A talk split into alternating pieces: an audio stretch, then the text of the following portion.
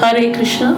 ஸ்ரீமத் பகவத்கீதாவின் நூத்தி முப்பதாவது நாள் பகவத்கீதையின் எட்டாவது அத்தியாயம் அக்ஷர பிரம்ம யோகத்தின் மீள் பார்வையில் இது மூன்றாவது நாள் தொகுப்பாகும். நேற்றைய தினம் நாம் என்ன பார்த்தோம் என்றால் அதிதைவதம் என்றால் என்ன? அதியக்யம் என்றால் என்ன? அதிபூதம் என்றால் என்ன? என்றெல்லாம் பார்த்தோம். மாயையின் சிக்கலை வைராகியம் என்ற நெருப்பால் எப்படி எரிப்பது என்பதை இன்றைக்கு பார்க்க போறோம். நேற்றைய தினம் நான் சொன்னேன் மாயை என்ற அரக்கு ஜீவனுடன் ஒட்டி கொண்டிருக்கிறது இந்த அரக்கு உருகி தனியாக போய்விட்டால்தான் இந்த ஜீவன் பரபிரம்மமாக உருமாறும். மாயையின் சிக்கலை வைராகியம் என்ற நெருப்பால் எப்படி எரிப்பது? மேலே சொன்ன அதிபூதம் அதிதெய்வம் அதியக்யம் இந்த மூன்று விதங்களையும் சிறிது ஊன்றி கவனித்தால் ஒரே பிரம்மஸ்வரூபத்தின் மூன்று நிலைகள்தான் என்று புரிய வரும். அதில் மாயை என்ற அரக்கின் சேர்க்கையுடன் அகங்காரம் என்பது அழிவுபட்டால் பேதபாவம் என்ற இரட்டை முடிந்து ஒன்றாகும். அதாவது இந்த அகங்காரம் என்பது அழிய வேண்டும். மாயையுடன் சேர்ந்ததுனால்தான் இந்த அகங்காரத்துக்கு சற்று மேலோங்கி இருக்கிறதுக்கு காரணமே இந்த மாயை தான் மாயைனால ஒரு சில அச்சீவ்மெண்ட்ஸ் நம்மளுக்கு வருது. அந்த அச்சீவ்மெண்ட்ஸ்னால நம்ம தான் நம்மளோட திறமையில அச்சீவ் பண்ணியிருக்கோம்னு நினைச்சுட்டு ஆஹா என்ன போல உண்டா? அப்படிங்கிற ஒரு அகங்காரம் வருகிறது. இது எல்லாமே மாயையினால தான் ஆக இந்த அகங்காரம் என்பது அழிந்து விட்டால் நம்ம மனசுல இருக்கிற அந்த பேத பாவம் என்பது இரட்டையாக இருக்கிறது அல்லவா? வேண்டியது வேண்டாதது நல்லது பொல்லாது. ஆக இந்த மாதிரியான இந்த துவைத்தம் என்பது அழிந்து ஒன்றே ஆகிவிடும். எல்லாம் ஒரே மாதிரி தோன்றிவிடும். ஒன்றே ஆவது என்பது பேச்சு வழக்கில் சொல்லப்படுவதுதான். அது எப்பொழுது பிரிந்திருந்தது? திரும்பி ஒன்று சேர்வதற்கு. அதாவது எப்பவுமே இந்த ரெண்டு கான்செப்ட்னு கிடையாது. துவைத்தம் என்பதே இல்லை இது நம்மளோட பர்செப்ஷன் தான். குட் ஆர் பேட் அப்படிங்கிறது what we perceive as bad maybe good for somebody or what way they perceive as good maybe bad for us ஆக இது வந்து எப்படின்னா அந்த பேட் அண்ட் குட்டுங்கிறது நம்மளோட பர்செப்ஷனை பொறுத்தது தான். ஆக மொத்தம் எந்த இன்சிடெண்ட்டும் எந்த நிகழ்வும் குட்டும் கிடையாது எந்த நிகழ்வும் பேடும் கிடையாது. ஆக எல்லாமே ஒரு நிகழ்வு எல்லாமே ஒரே ஒரு இதுதான் ஒன்றாக இருப்பது தான் அது இப்போ ஃபார் எக்ஸாம்பிள் ஒரு கண்ணாடியின் மேல் பக்கம் ஒரு நூலை குறுக்காகவோ நடுவிலோ நீட்டி பிடித்தால் அது உடைந்தது போல ஒரு பிரமையை உண்டாக்கிறது. அதை தான் பர்செப்ஷன் அப்படின்னு நான் சொன்னேன் இல்லையா? அதை தான் இங்கே சொல்கிறாங்க அதே போல தண்ணீர் நிறைந்த பாத்திரத்தின் மேல் ஒரு பாகத்தின் ஒரு மரக்கட்டையை போட்டாலும் தண்ணீர் பாதியாக பிரிந்தது போல் நம்மளுக்கு ஒரு தோற்றம் கொடுக்கும். அவ்வளவுதான். எல்லாமே ஒரு மிராஜ் ஆக சிஷ்யோத்தமாக அதிதெய்வம் என்ற ஜீவனின் அங்கங்களின் உண்டான உடல் அகங்காரம் என்ற செடுக்கை சிக்கலை இல்லையே என்று ஆக்கிக் கொள்வதற்காக தான் பலவிதமாக யாக யஜ்ய கர்மங்கள் வேதங்களில் சொல்லப்பட்டிருக்கின்றன. இவற்றுடன் தியாகத்தையும் அனுசரிக்க வேண்டும். முதலில் இந்திரியங்களிடத்தில் ஞான தீயை மூட்டி அதில் வைராகியம் என்ற எரிபொருளை போட்டால் ஞானத்தீ நன்கு கொழுந்துவிட்டு எரியும். சமித்து பசு நெய் என்பவை வைராகியத்தை குறிக்கின்றன. அந்த கொழுந்து விட்டு எரியும் வைராகிய தீயில் பஞ்ச விஷயங்களை மற்ற ஹோம திரவியங்கள் என்ற பெயரில் ஆகுதியாக இட்டால் அகங்காரம் அழியும். அதாவது அன்னாடம் பண்ணுற இந்த சமிதாதானம் அக்னிஹோத்திரம் இதெல்லாம் பண்ணும்போது நம்ம பசு நெய்யை வச்சு சமைத்த வச்சு ஆகுத்தி கொடுக்குறோம் இல்லையா? அந்த ஆகுத்தி கொடுக்கும்போது அது என்னன்னா இந்த ஆகுத்தியில் என் அகங்காரம் என்பது அழிந்து விடுகிறது. அப்படிங்கிற ஒரு தாட்டோட பண்ணும்போது ஸ்லோலி இந்த அகங்காரம் நம்மளுக்கு அழிந்து விடும் இப்போ எல்லார் வீட்லயும் ப்ராக்டிக்கலாக இந்த சவிதா தானமும் அக்னிஹோத்திரமும் பண்றது கிடையாது. பட் இதை நம்மளோட அகங்காரத்தை படிப்படியாக நம்ம விடுறோங்கிறது நம்ம மூச்சு பயிற்சியில கூட செய்யலாம். அதாவது இப்போ கபால பாட்டி பிராணாயாம் அப்படின்னு இருக்கு. இந்த kapalbhati pranayama is nothing but forceful exhalation இந்த ஃபோர்ஸ்ஃபுல்லாக நம்ம ஒரு ஒரு வாட்டி எக்ஸைல் பண்ணும்போது எனக்குள்ளே இருக்கிற நெகட்டிவிட்டி வெளியே செல்கிறது. அப்படின்னு நம்ம எக்ஸைல் பண்ணலாம். எனக்குள்ளே இருக்கிற அந்த மனசில் இருக்கிற அந்த அழுக்கு வெளியில் போகிறது அப்படின்னு ஒரு எக்ஸலேஷன் எனக்குள்ளே இருக்கிற அகங்காரம் வெளியில் போகிறது அப்படிங்கிற ஒரு எக்ஸலேஷன் இந்த மாதிரி it's just training the mind ஒரு auto suggestion to the mind இந்த மாதிரி கண்டினியூஸாக பண்ண பண்ண இந்த மனசில் இருக்கிற அகங்காரம் அழியும். நம்முடைய சரீரத்தை யஜ்யபீடமாக கருதி ஹோமகுண்டமாக கருதி வஜ்ராசனத்தினால் யஜ்யத்தின் பூமியை தயார் செய்து மூல பந்த ஆசனத்தினால் யஜ்ய என்ற பலிப்பீடத்தை தயார் செய்து இந்திரிய நிகிரகம் என்ற அக்னி குண்டம் ஏற்படுத்தி ஒழுங்கான நடவடிக்கைகள் என்ற மந்திர கோஷமாக கனமான கர்ஜனையில் மனன் பிராணன் அகங்காரம் ஆசைகள் என்ற எல்லா இரட்டை பாவனைகளின் சிடுக்குகளை எல்லாம் எரிக்கப்பட்டால் ஜீவன் சமாதானம் அடைகிறது. அதாவது இது ஒரு யோக பயிற்சியில் கூட நம்மளால இந்த மாதிரியான இதை நம்மள தாட் ப்ராசஸை நம்மளால கொண்டு வர முடியும். அதுதான் இங்க எக்ஸ்பிளைன் பண்ணியிருக்காங்க.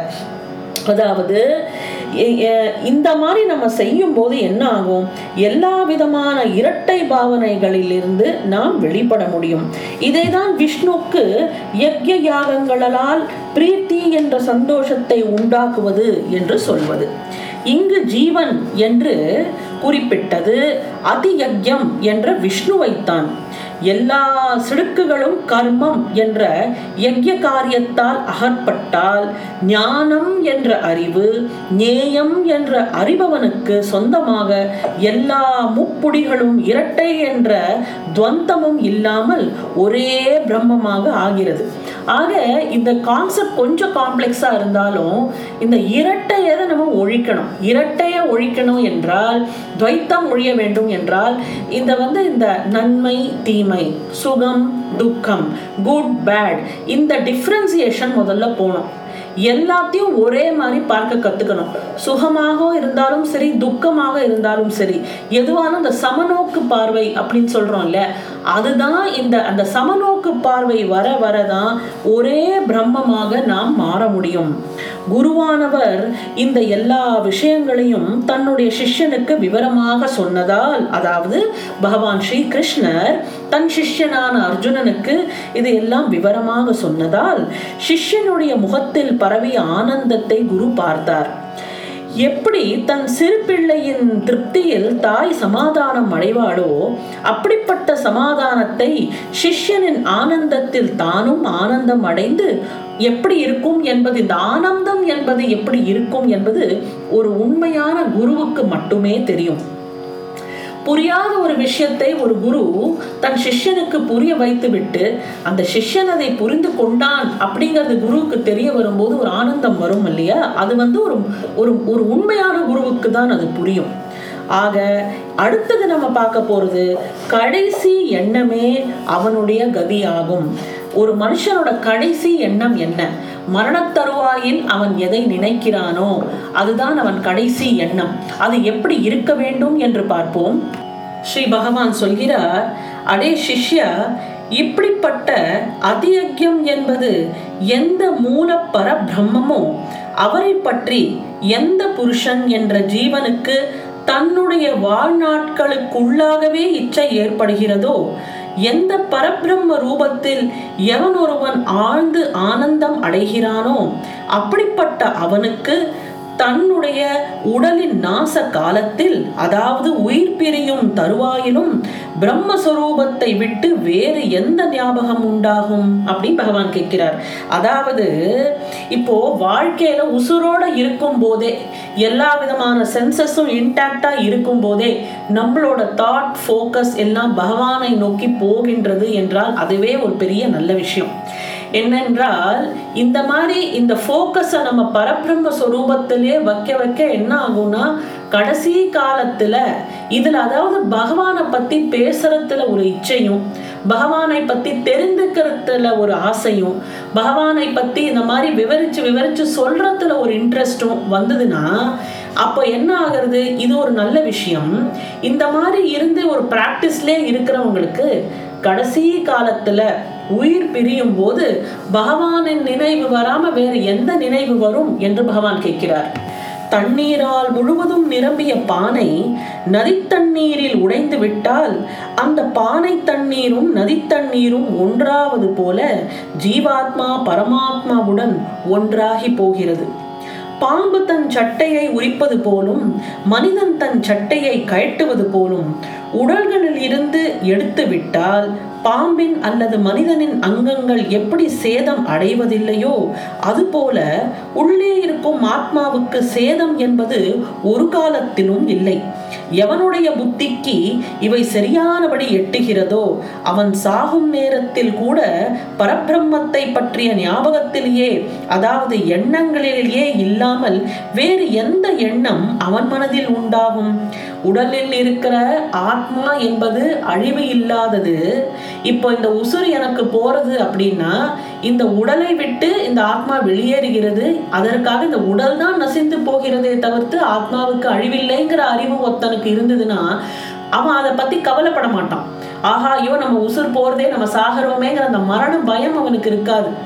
He can look at the face of death eye to eye பார்க்க முடியும் அவனால. ஏன்னா அவனுக்கு தெரியும் இந்த மரணம் என்பது இது ஒன்றும் அந்தம் கிடையாது.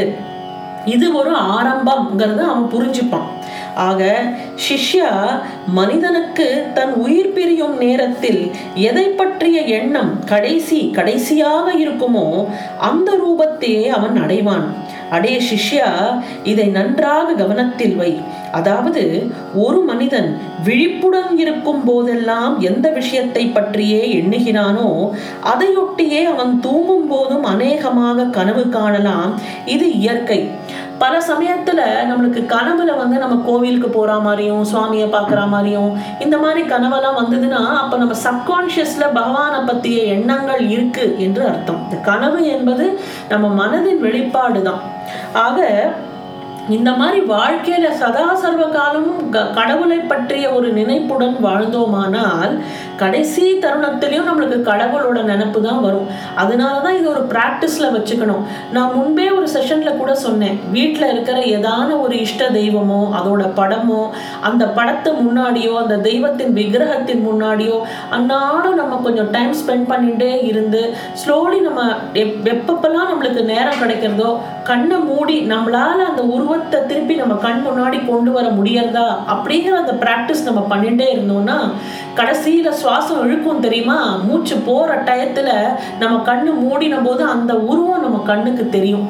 கடைசி நிமிஷத்துல அந்த உருவம் கண்ணுக்கு தெரிஞ்சுதான் நம்ம அதை அடைய முடியும். அதுதான் இங்கே சொல்கிறார்.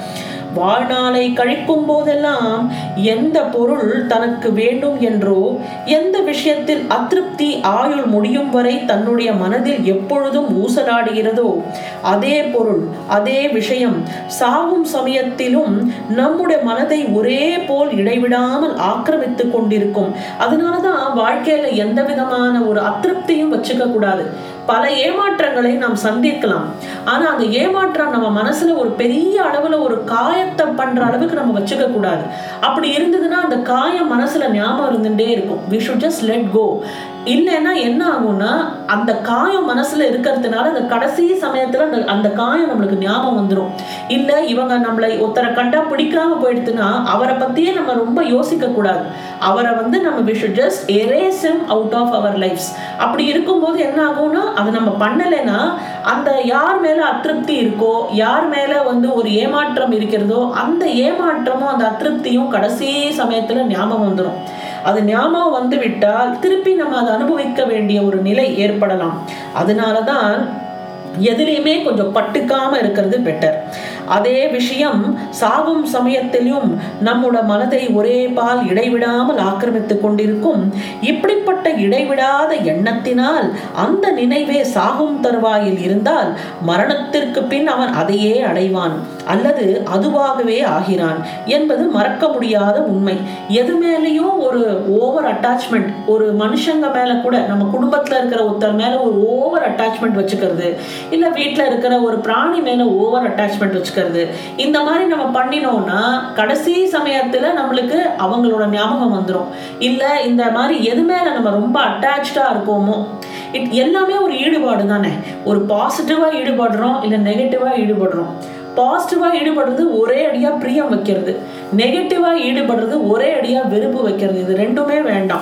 என் நம்மளோட வெறுப்பு விருப்பு எல்லாமே பகவானிடத்தில் தான் நம்ம வைத்துக் கொள்ள வேண்டும்.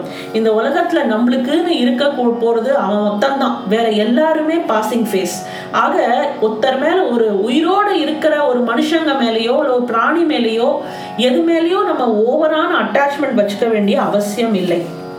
ஆகையால் சம்சார வாழ்க்கையை நல்லபடியாக வாழ்ந்து முடித்த பிறகு கடைசி காலத்திலாவது மனதை அடக்கி நல்ல நினைவுகளுடன் ஒருவன் சாக வேண்டும். இதைதான் பகவான் சொல்கிறார்.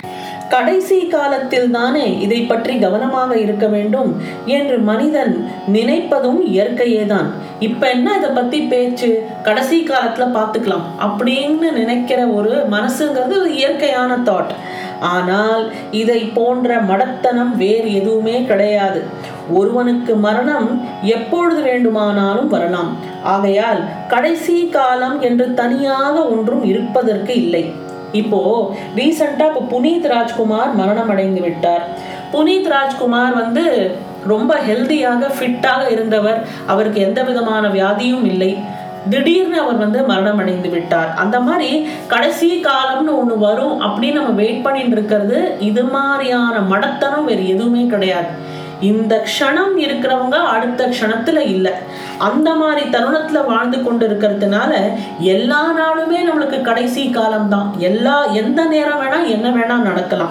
ஆக நம்ம வந்து சகுண அல்லது நிர்குண உருவம் உள்ள அல்லது உருவமற்ற சுரூபத்தில் பரபிரம்மத்தின் ஞாபகம் விழிப்பு நிலை தூக்க நிலை வரும்போது போகும்போது சாப்பிடும் வேளை குளிக்கும் வேளை பேசும் வேளை அல்லது கேட்கும் வேளை அதிகமாக சொல்லப்போனால் மூச்சு விடும் போது என்று நிச்சயப்படுத்திவிட்டால் எந்த நேரத்திலும் சித்த விருத்தியை எப்படி மா இப்படி மாற்றிவிட்டால் எங்கும் எல்லாவற்றிலும் எப்பொழுதும் அந்த பரபிரம்மே நிறைந்திருக்கிறது என்ற எண்ணத்தை வலுப்படுத்திவிட்டால் எவனுடைய உள்ளம் உடல் இல்லை என்று ஆகுமோ அப்பொழுது அவனுடைய உயிர் என்னும் ஆத்மா பரமாத்மாவிடம் அதாவது அந்த ஆத்மாவை பரபிரம்மத்திடமே கொண்டு சேர்க்கும் என்பது எந்த விதமான சந்தேகத்துக்கும் இந்த விஷயத்தில் இடமில்லை என்று பகவான் சொல்கிறார்.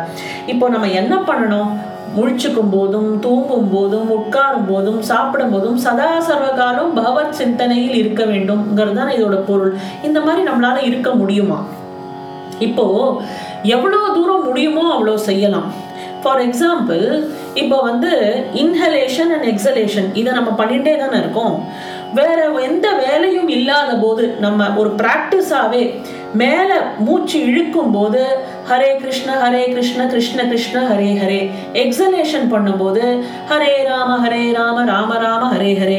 இந்த மாதிரி ஒரு ப்ராக்டிஸ் இது நான் சும்மா ஒரு எக்ஸாம்பிளுக்காக சொல்கிறேன் இந்த மாதிரி ஒரு இன்ஹலேஷன் எக்ஸலேஷன் பண்ணும்போதே அந்த நாமாவளியோட பண்ணுறது நிறைய நாமத்தை கேட்டுண்டே இருக்கிறது. ஏதான வேலை பண்ணும்போது ஏதான ஒரு சகசர நாமத்தை போட்டு அந்த நாமத்தை காதில் வாங்கிண்டே நம்ம வேலையை செய்யலாம். அந்த மாதிரி சராசர்வ காலம் நம்ம சுற்றுப்புற சூழலை வந்து ஒரு கண்டியூசிவா பகவத் சிந்தனைக்கு கண்டியூசிவா வச்சுட்டே நம்ம இருந்துட்டோம்னா அப்போ நம்மளுக்கு இந்த இதே ஃபோக்கஸ்லயே நம்ம இருப்போம்.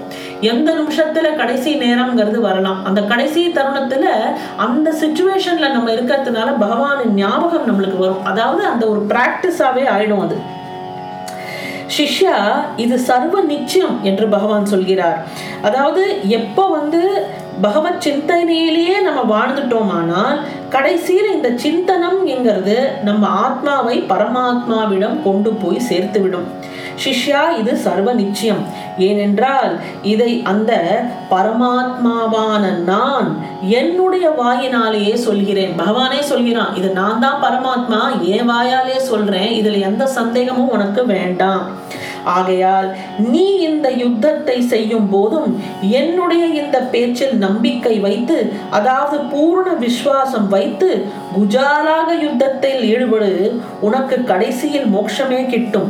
எந்த காரியத்தை நாம் செய்தாலும் சரி நம்மளுக்கு ஸ்வதர்மால என்ன போட்டிருக்கோ அந்த நம்மளோட ஸ்வதர்மாவை நம்ம பண்ண போறோம். எந்த காரியத்தை செய்தாலும் சரி என் சிந்தனையில் நீ செய்து கொண்டே இரு. நீ செய்யறன்னு நினைக்காத. எனக்காக நீ செய்யறன்னு நினைச்சு செஞ்சுட்டே இரு. நான் தான் உன் மூலமாக செய்கிறேன் என்று நினைத்து செய்து கொண்டே இரு. உனக்கு மோட்சம் நிச்சயம் என்று பகவான் சொல்கிறார். அடுத்தது ஞானமய சைத்தன்யம் என்பது என்ன என்பதை பற்றி நாம் நாளை பார்ப்போம். பகவத்கீதையின் நூத்தி முப்பத்தோராவது நாள் உங்களை நாளை சந்திக்கின்றேன். நன்றி வணக்கம்.